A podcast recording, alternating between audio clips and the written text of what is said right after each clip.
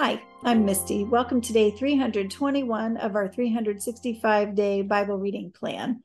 Today's reading is titled Paul in Rome. We'll be reading Acts chapter 28, verses 15 through 31 in the New Living Translation. The brothers and sisters in Rome had heard we were coming, and they came to meet us at the Forum on the Appian Way. Others joined us at the three taverns. When Paul saw them, he was encouraged and thanked God. When we arrived in Rome, Paul was permitted to have his own private lodging, though he was guarded by a soldier. Three days after Paul's arrival, he called together the local Jewish leaders. He said to them, Brothers, I was arrested in Jerusalem and handed over to the Roman government, even though I had done nothing against our people or the customs of our ancestors. The Romans tried me and wanted to release me because they found no cause for the death sentence. But when the Jewish leaders protested the decision, I felt it necessary to appeal to Caesar, even though I had no desire to press charges against my own people.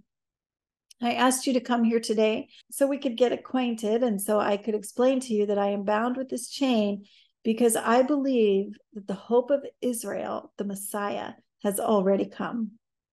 They replied, We have had no letters from Judea or reports against you from anyone who has come here, but we want to hear what you believe. For the only thing we know about this movement is that it is denounced everywhere.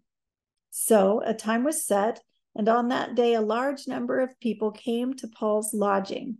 He explained and testified about the kingdom of God and tried to persuade them about Jesus from the scriptures.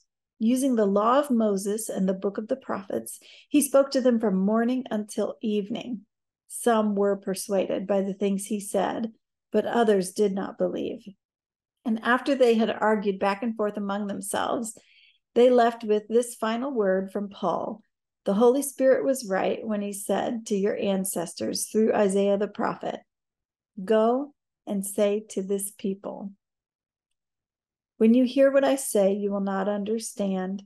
When you see what I do, you will not comprehend. For the hearts of these people are hardened, and their ears cannot hear.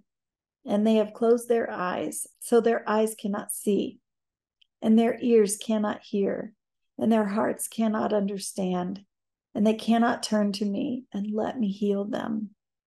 So I want you to know that this salvation from God has also been offered to the Gentiles, and they will accept it. For the next two years, Paul lived in Rome at his own expense. He welcomed all who visited him, boldly proclaiming the kingdom of God and teaching about the Lord Jesus Christ, and no one tried to stop him. Thanks for joining us for today's reading, and remember, everyone has an invitation to sit at Jesus' table. We hope you'll find your story and purpose in God's story.